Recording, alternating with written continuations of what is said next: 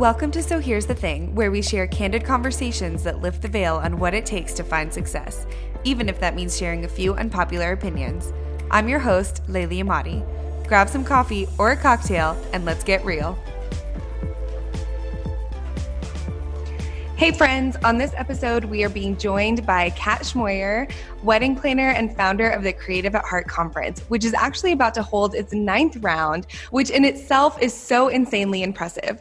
I've loved following Kat's journey and seeing the beautiful and loyal culture of community she's created and how candid and open she's been about her journey, not only in the good times, but also the hard times from both personal struggles to any kind of criticism that she's underwent.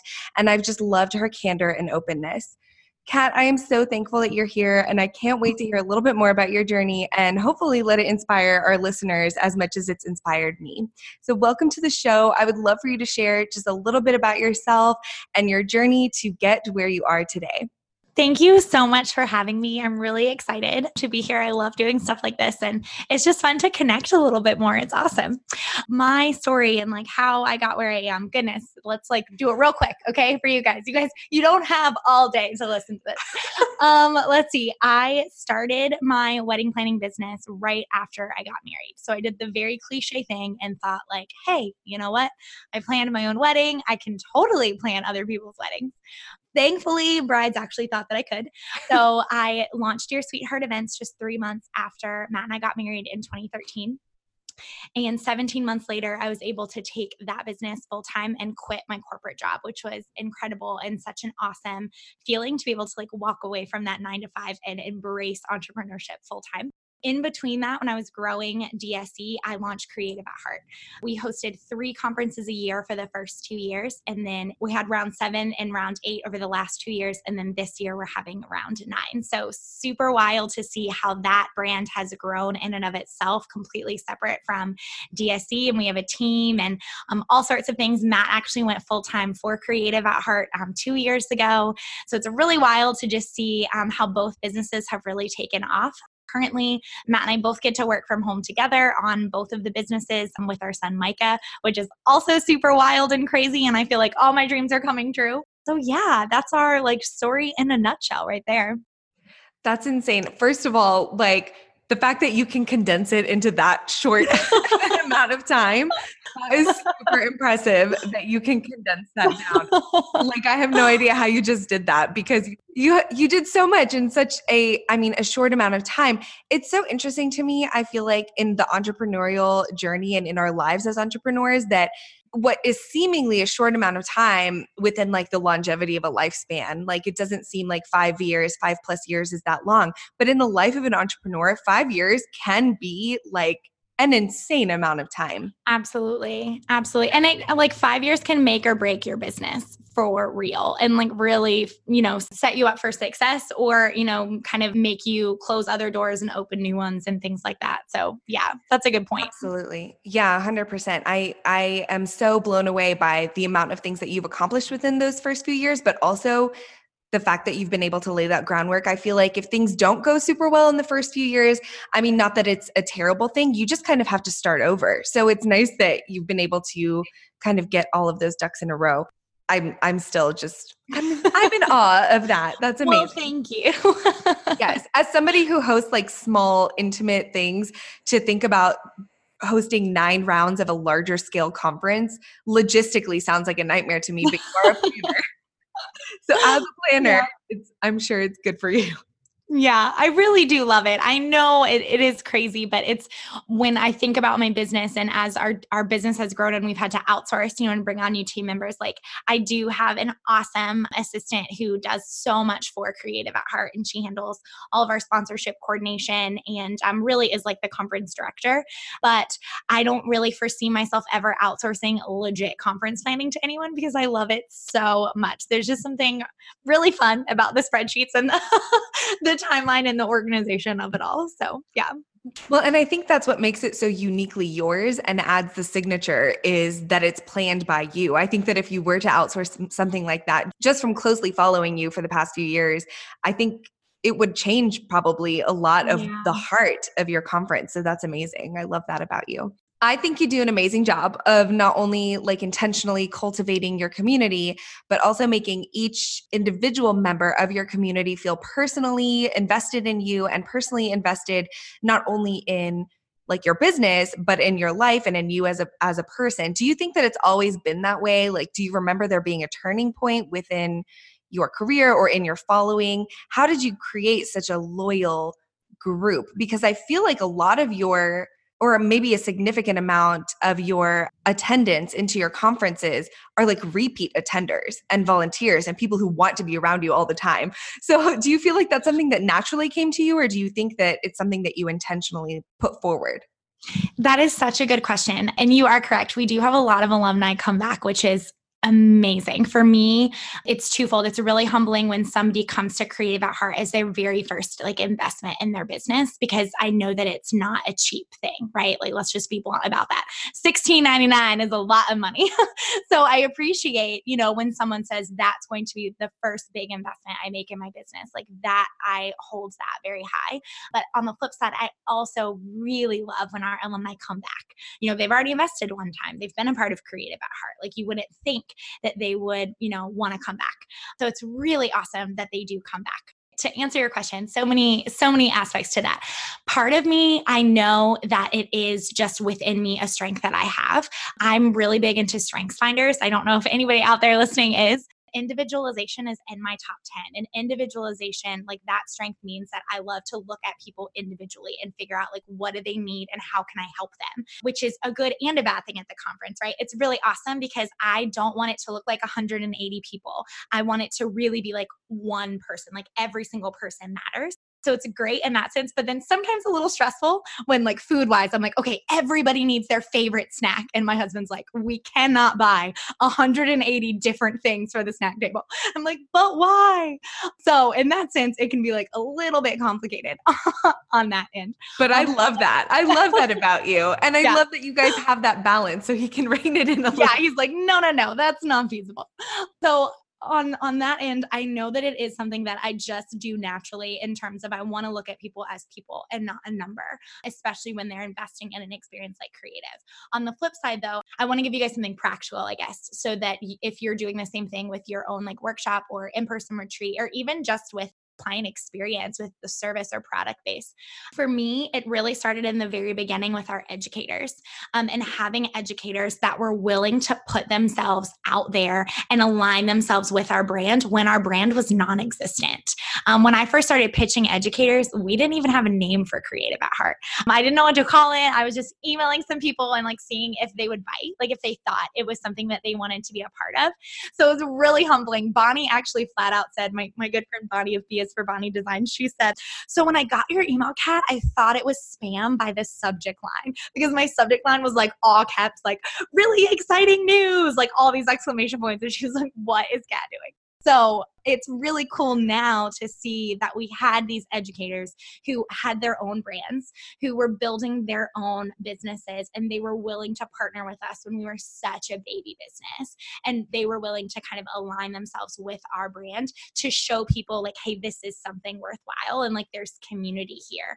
They were willing to pour into us. Like, our educators are the hands and feet of the conference because I'm one person. So I cannot physically encourage all 180 like I want to. Like it's it's physically not feasible for me in a four day period, but our educators can.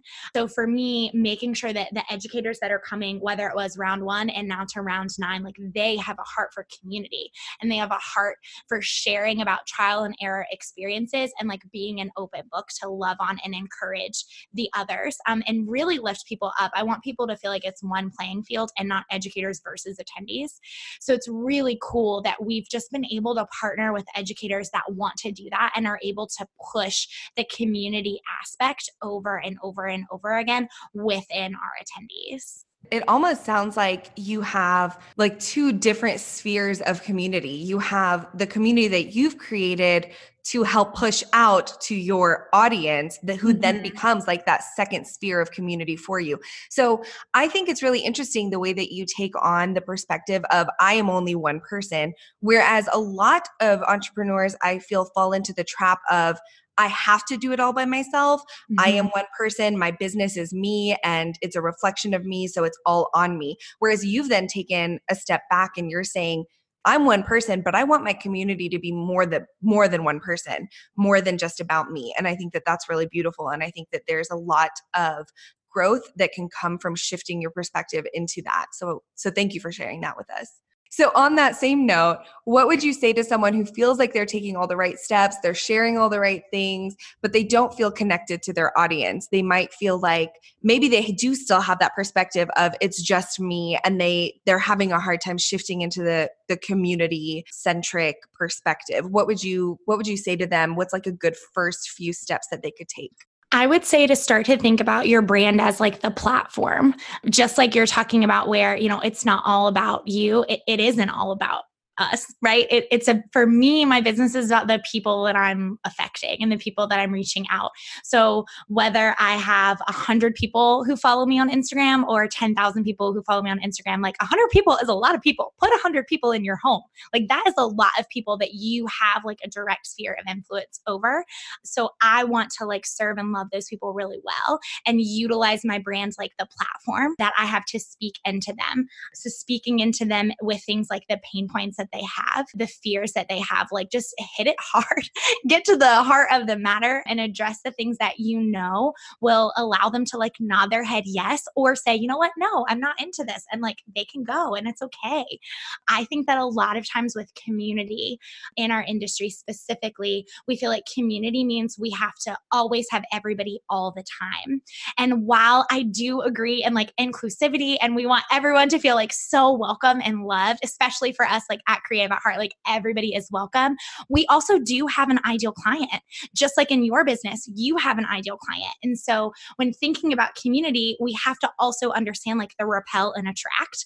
And that by making your brand a platform and like raising your hand and saying, like, this is what I stand for and this is how I'm going to build community, you are naturally going to have people want in on that and people want out on that. And that's okay. It doesn't mean that's controversial. It just means that like some people are gonna be like, okay, I don't really care about that right now. I'm like, I'm, I don't need to worry about that. And like, they're going to go follow someone else and no big deal. So I think that's something really important to remember is that we can't speak the things for all the people. You have to figure out like what your platform, like what your brand can speak into in terms of community and like raise that high for creative at heart. Like we actually spoke to directly to community. Like our thing was like, we need community. Like who else needs community? We're all creative at heart. Like let's come together for community. And that was like powerful for people. For me with the Kat Schmoyer brand, like I'm raising my hand as like, I'm a mompreneur. I own multiple businesses. I diversify my offerings all the time. I really have no idea what I'm doing, but like, if you want to follow along and like see what's going on, like come over here. So some people that like aren't a mom or aren't like in that season or, you know, whatever, they might not relate. They might not be into it and that's okay. Um, so I think long story short like it's really important to just understand and figure out like what are you raising your hand for? Like how are you building community? Um, and what does your platform stand for? And if you really niche down for that and have the things that you want to stand for like you will form community around those things. I love that answer and i think it really does kind of actually give several points that people could consider and move forward on. So thank you for that.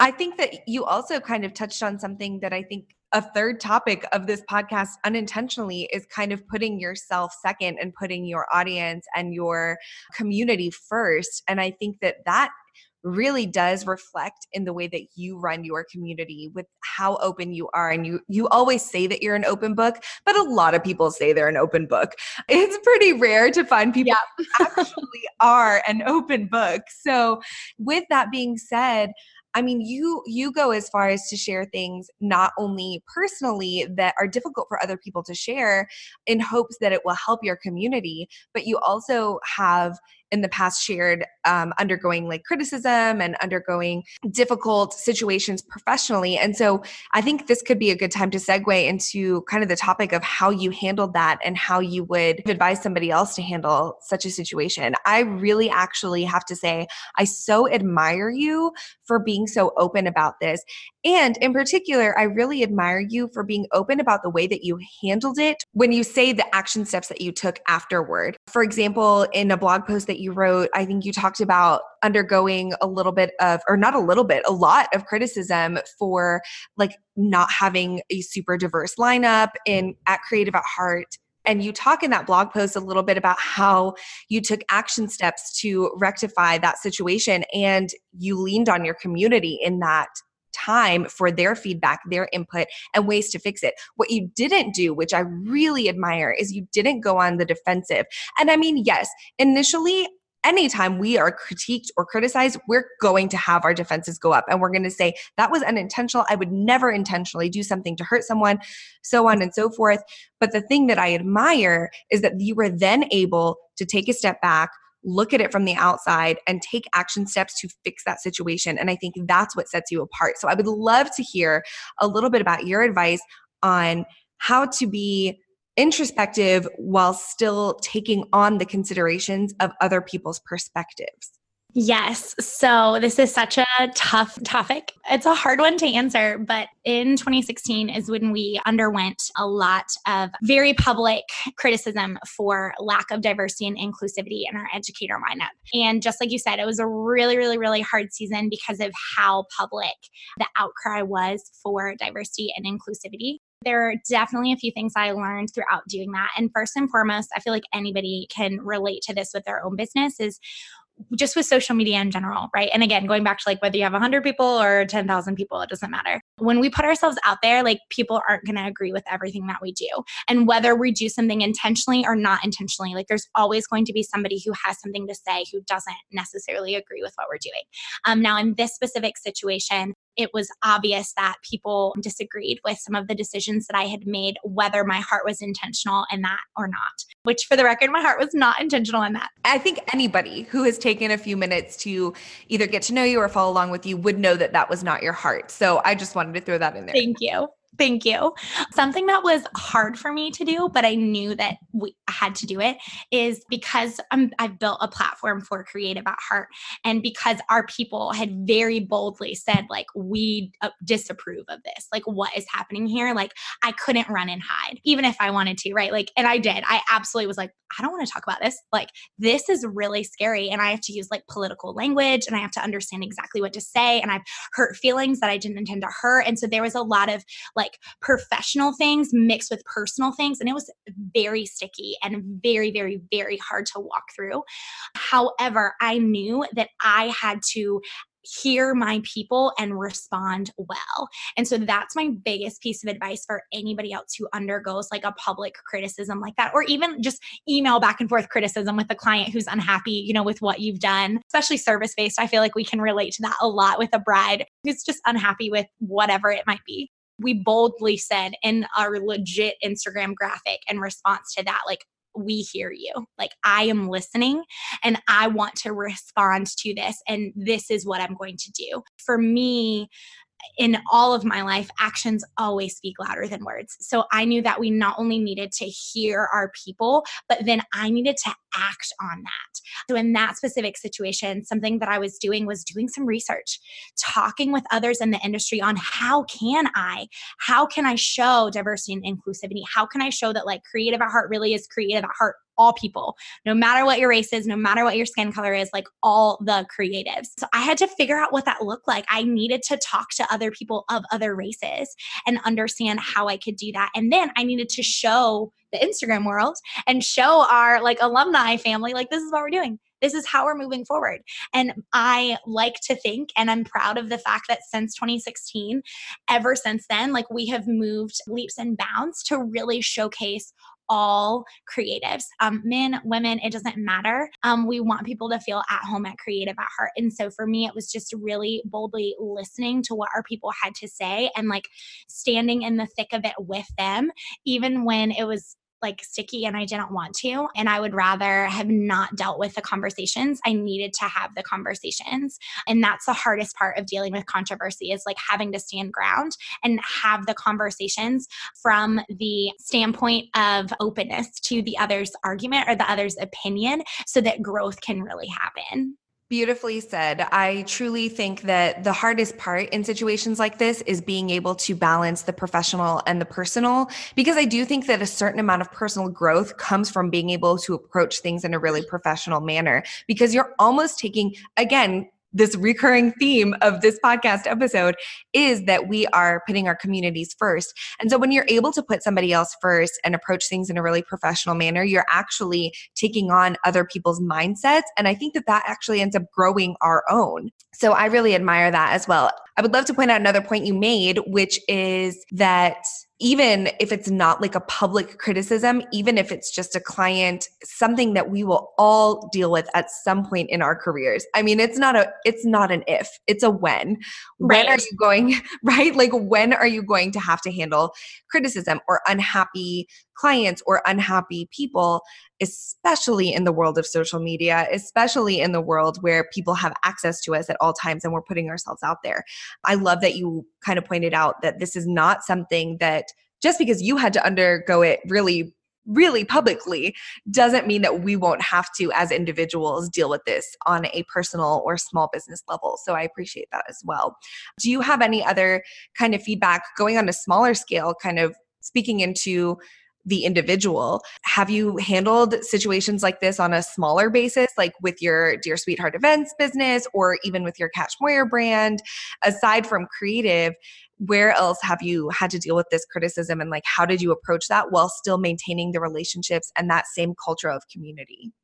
Yeah, great question. I have. I, I think what you said is spot on with like it's not if it's when. It, it's gonna happen. Let's be real. It's service based right? Like we're gonna we're gonna have that client. Everyone's gonna have that client. Sometimes several of those clients over a few years. So yes it's definitely happened for me on the bride scale as well as within the Kat Schmoyer brand.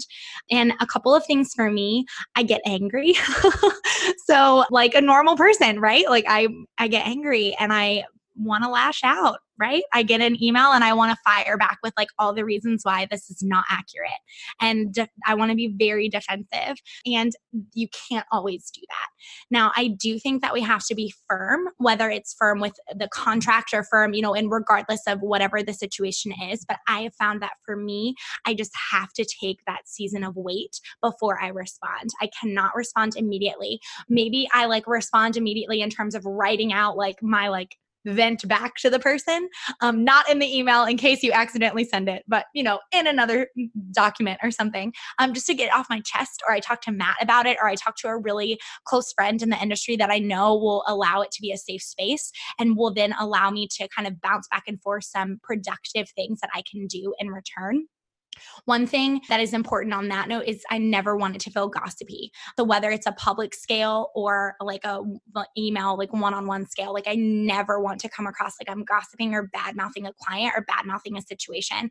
So for me, it's I have like two or three women in the industry I know I could go to and like it will be safe and it will be confidential and they will not only listen to me and you know give me those emojis like when necessary throughout the conversation they'll also give me really productive feedback and really help me figure out like how can I respond in a way that is true to my brand and true to my heart but also firm and also allows the person on you know the opposite end of this situation to understand where I am coming from. So I do think that it is important important to bring somebody else in if you feel like there is somebody that you can do that with, like on a really safe scale. And then also waiting a little bit before responding so that you have some time. Third thing, always have stuff in writing. Um, I always want to make sure that I'm keeping in writing, um, just in case. Um, I just never know what could happen, and you don't want to think about the like crazy bad what ifs, but there are those what if scenarios. So I always want to have things in writing. I don't want to move the conversation to the phone or even do voice memos back and forth. I want to make sure it's in an email. Absolutely. And even when I do take things on the phone, I always follow up with an email that's like, as yes. we discussed earlier yes. today. and I, I think that's a great piece of advice no matter what you do. I, I do also want to just say, I completely agree with taking some time. I know that our instinct is to be like, oh, well, I need to answer really promptly so that it they know that they have my attention. But at the same time, when it's a sticky situation, you do want to take some time to like stop and think. I used to coach a dance team when I was a high school teacher, and I actually had a rule for parents after things like tryouts and auditions. I'd be like, you need to wait 24 hours before emailing me, and then I will talk to you. And that came across really harshly a lot of the times but it really did work. I mean, it cut down when I switched to that policy, it cut down to so many uncomfortable conversations because fired up. I mean, we're human beings. It totally makes sense. So yes, I love that you shared that, and I I would say I completely agree with all three of those statements. And I I think again having that community, having that. It's almost like you've added now a third sphere of community that you've kind of talked about today. It's like the immediate inner circle, which can come across I as I say it, it does sound a little bit like, oh, is it like a clique? But no, it's an inner circle like you would have if you were working any corporate job. Your peers, the people that you can rely on for really candid and honest feedback, who are going to tell you like when you're right, but also when you're wrong. And I think that that's important to have. Absolutely. And I think that it's important for us to remember that even if we can be an open book to like the second sphere and, you know, the outer spheres, like there's some things that you might just want to share with the inner sphere. And like it's okay. It doesn't mean you don't love the other spheres and you don't want community with them. But a great example for me is I'm very open about the miscarriages that Matt and I went through. I'm very open about talking about those online, but there are certain things within that that like I just share with my inner sphere. And I just share with that group of women that like I just need like safe space and like small intimate conversations around it. And it's not something I'm going to share on the blog or, you know, publicly at Creative at Heart. Doesn't mean that it's not important for me to talk about. It just means that there are layers within the platforms I've chosen to talk about. And that's a great example of one of them. I do think that's a really great example. I would also say it's it is something that there's no real exact formula to. I think every person has to decide for themselves what they want to share and what they're not willing to share with certain like levels and layers and spheres of of groups. And I will also add that I like to kind of put things through two rounds. One is it serving me in the best way possible to share with, you know, this group or this group or whatever. And also on the second level, is it serving them? Because like you said, it's not all about us. A lot of times it's completely about our communities. And we want to make sure that what we're sharing is actually serving them more so than just being a space to vent or to get advice for ourselves. So I love having that kind of stagger. Absolutely. I love that too. One of my good friends a couple years ago when I first started sharing like more personal things and um, told me to filter it through like could I share it within the lens of hope or was I still like living in it too much? Um, and that was a little bit murkier for me with miscarriage, right? Because I did feel very hopeless and I was open and said like y'all, I feel really hopeless. Like this is what we're going through. But in that sense, it was serving others to like kind of build community within other women that had also gone through something similar. With the criticism that creative faced, it took me over a year to talk about it publicly. Obviously, addressing it, you know, when it happened, but it took me over a year to do my first podcast interview about it because I, I didn't know how I could share it in, in a hopeful way. I, I was really broken and I was really hurt and I was walking through a lot of things and really trying to make the right moves and be really genuine with my heart there. And so I think that that's helpful to remember too is like serving you, serving others, and like how can you say it through the lens of hope so that you're not just like, raining on everybody's parade all the time. No, that's such a great tip. That's such great advice when you're trying to decide how much of yourself you want to put out there, especially as you're growing your community. And for those who are listening who are maybe trying to determine how much of myself do I want to put out there so that I can connect with my community. I love that you've now given kind of an extra filter to throw that through the last thing that I really want to ask you is what I ask every guest. Uh, in this case, with the direction that the conversation has gone today, I have no idea really which one of these things you want to talk about, but I would love to hear your unpopular opinion on either growing a culture of community, confronting criticism as that community grows, just your unpopular opinion on this topic. Oh my goodness, I don't even know. Okay, I guess my unpopular opinion on community. I feel like I already kind of mentioned it a little bit before. So, my unpopular opinion on community is don't be afraid to be make bold decisions and like be bold in the platforms that you are raising your hand to address within your community, knowing that you will naturally repel and attract like within that. I firmly believe um, that within community, we sometimes feel like we have to be all the things for all the people. And that is an exhausting place to be. It's an exhausting place to be as women, just in general. It's an exhausting place to be as business owners. And so rather than being all the things for all the people, like I want to be these things for these people um, and really like raise my hand to say, like, this is what I can do and this is what I stand for and this is how I can help. And it doesn't mean that I don't love all the people, but it means I can't be all the things for all the people. So I would say that's probably my unpopular opinion on community. I think that's pretty good. I I would agree with that as well. And I think that that is something that not everybody wants to hear or wants to do. But I do think that it's important if you're trying to the way that you have create a true culture of a loyal and dedicated community. So thank you so much. I feel like I could talk to you forever about all of these. we might just have to have you come back on the podcast. That'll be so fun. I would love it. yeah, we're going to have to delve into some of these like subtopics that have come up here because I'm really feeling them. But thank you so much for being on the show, Kat. You're amazing. And I cannot wait. I can't wait to personally attend your ninth round of creative as one of your panel leaders. And I'm I'm just thrilled and honored to be there. So I can't wait. And I can't wait to share a little bit about my experience there too. I'm so excited for you to be there. I can't believe it's gonna be here so soon. I still have a lot to do, but like good things to do. So I cannot, cannot wait. Well, if anyone can get them done in a timely and really precise manner, it's Kat Schmoyer, right? Oh gosh. Thank you so much, Kat. Thank you. For show notes and resources mentioned on today's episode, head to so here's the thing podcast.com. And if you're enjoying the podcast, I'd love to read your review in iTunes. Thanks so much for listening, and I'll catch you in the next episode.